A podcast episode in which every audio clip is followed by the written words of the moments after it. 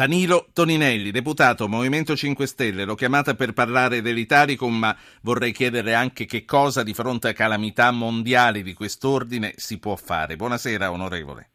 Buonasera dottor Po, buonasera a tutti i radioascoltatori. Certamente sono cose che sconcertano e certamente eh, la eh, parte moderna dell'Occidente, quella che eh, tiene in mano la maggior parte, più di due terzi, tutto il potere economico mondiale, non può continuare a dimenticarsi di questi paesi. Noi stiamo parlando di immigrazione, eh, di un problema immigrazione che abbiamo ad esempio ovviamente nel nostro paese, ma ci stiamo dimenticando che questo problema dell'immigrazione l'ha creato proprio quei paesi dell'Occidente, eh, in particolare anche i paesi dell'Europa, il caso della Libia è emblematico, eh, che sono andati ad attaccare militarmente questi paesi poveri o, sì. o li hanno sfruttati. Sì, in, in questo caso noi stavamo parlando del Nepal, lì c'è stato un terremoto. Eh?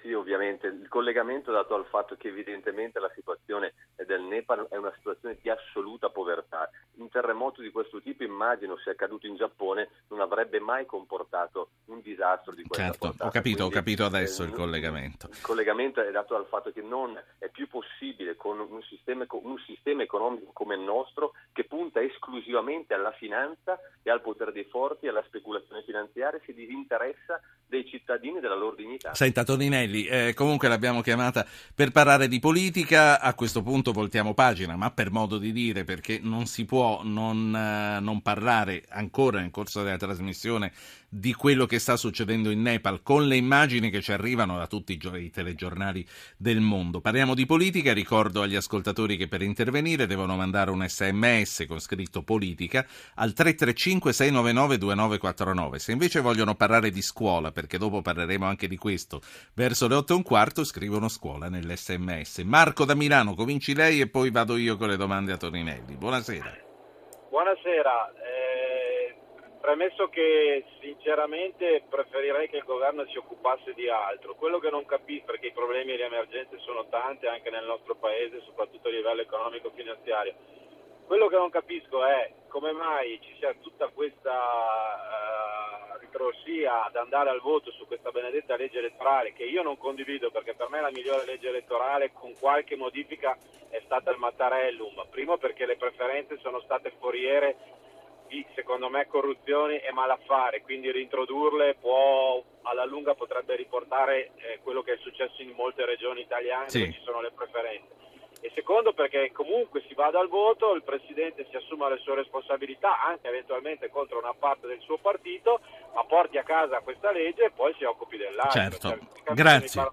Grazie Marco. Eh, Torinelli, quindi oggi alla Camera avete cominciato la discussione del testo uscito con i problemi che tutti sappiamo dalla Commissione la settimana scorsa. Qual è lo spirito a Montecitorio? Che aria tira? Lo spirito non è per niente positivo perché eh, non vorremmo trattare una legge elettorale che interessa ben pochi cittadini e molto di più i partiti che utilizzano questa legge per ritagliarsi un futuro eh, nella politica e quindi per mantenere le poltrone. Siccome la maggioranza c'è le mano Renzi il governo c'è le mano Renzi, de- detta lui l'agenda dei lavori, quindi stiamo trattando la legge elettorale. Ehm, ciò che è, è, fondamentale far passare è come oggi Renzi stia minacciando i suoi, la lettera è che ha mandato oggi a parte degli iscritti del Partito Democratico è eh, a dir poco indecente perché parla di dignità del Partito Democratico. Pochi giorni fa parlava di se no, non passa l'Italicum cade il governo. Oggi si permette addirittura di dire che se non passa l'Italicum cade il PT. Ma mi viene voglia da dire da cittadino, ma chi si crede di essere Renzi? Io penso che lui ritenga di essere il padrone assoluto del Partito Democratico ed utilizza l'Italicum, eh, se passasse, trasformare il Partito Democratico in un partito totalmente personale, cioè in mano a lui. Senta, ma quelli Renzi. saranno affari del Partito Democratico. Invece il Movimento 5 Stelle come si muoverà in, que- in questi giorni e la settimana prossima quando ci sarà da votare? Sono affari al Partito Democratico, ma purtroppo il Partito Democratico viola costantemente regole parlamentari e costituzionali e non permette il dibattito, come lei ben sa, addirittura sostituendo i dieci membri del PD. Noi cosa abbiamo cercato di fare sin dall'inizio?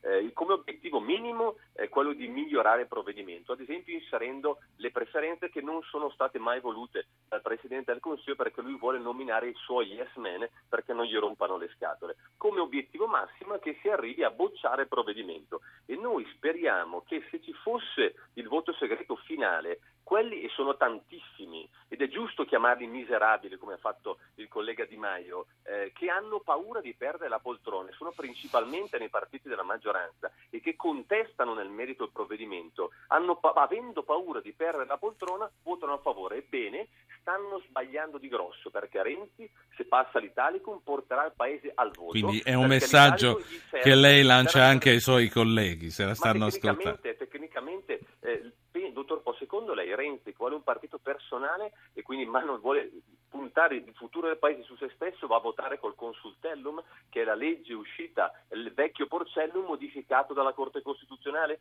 che è un proporzionale... Diciamo, diciamo che il sospetto, diciamo che il sospetto mm. ci può stare. Sentiamo Umberto, Umberto che chiama dalla provincia di Sassari. Buonasera Umberto. Buonasera. Eccoci sì. qua.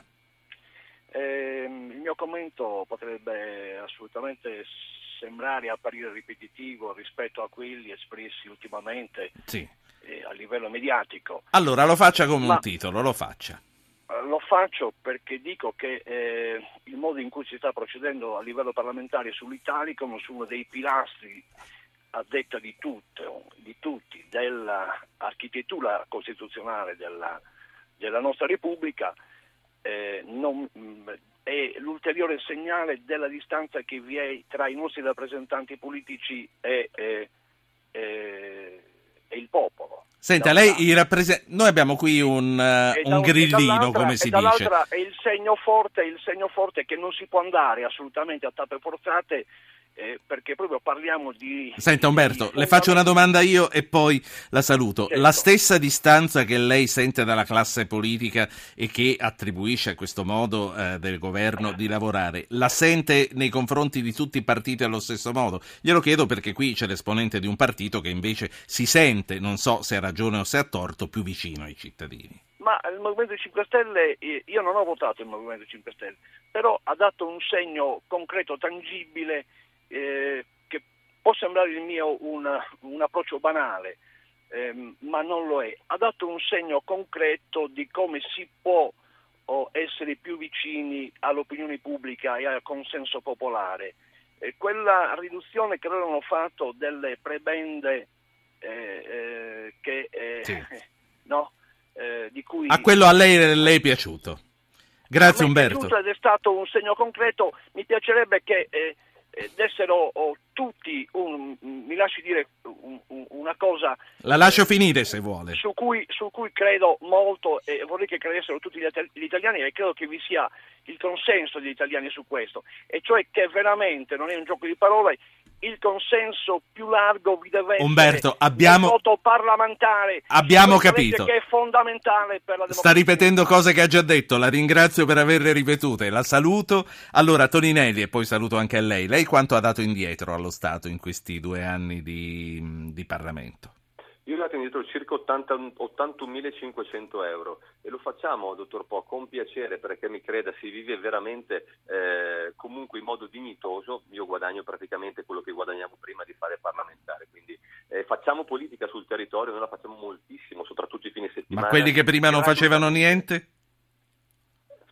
Attività politica. No, no, certo. È una, penso che è un fatto che non abbia precedenti. È il fatto che con questi soldi stiano aprendo, grazie al microcredito, eh, molte nuove imprese o si stiano rilanciando delle, delle piccole imprese, magari in crisi, eh, per noi questa è una grandissima soddisfazione. Se lo facessero tutti sarebbe un segnale molto Torinelli. importante per il Paese. La saluto. Allora lei eh, mi dica solo l'ultima cosa. Sapete già che cosa farete la prossima settimana di fronte a un'eventuale richiesta di fiducia e di fronte a un'eventuale richiesta di voto segreto? Noi speriamo che non accada. Eh, se ci fosse voto segreto, il voto segreto è un passaggio parlamentare normale, previsto. La fiducia sulla legge sì. elettorale è vietata. Una risposta veloce, la prego. Sì. Quindi non lo so quello che faremo, speriamo vivamente che non accada e speriamo che l'Italicum non passi per il bene del Paese.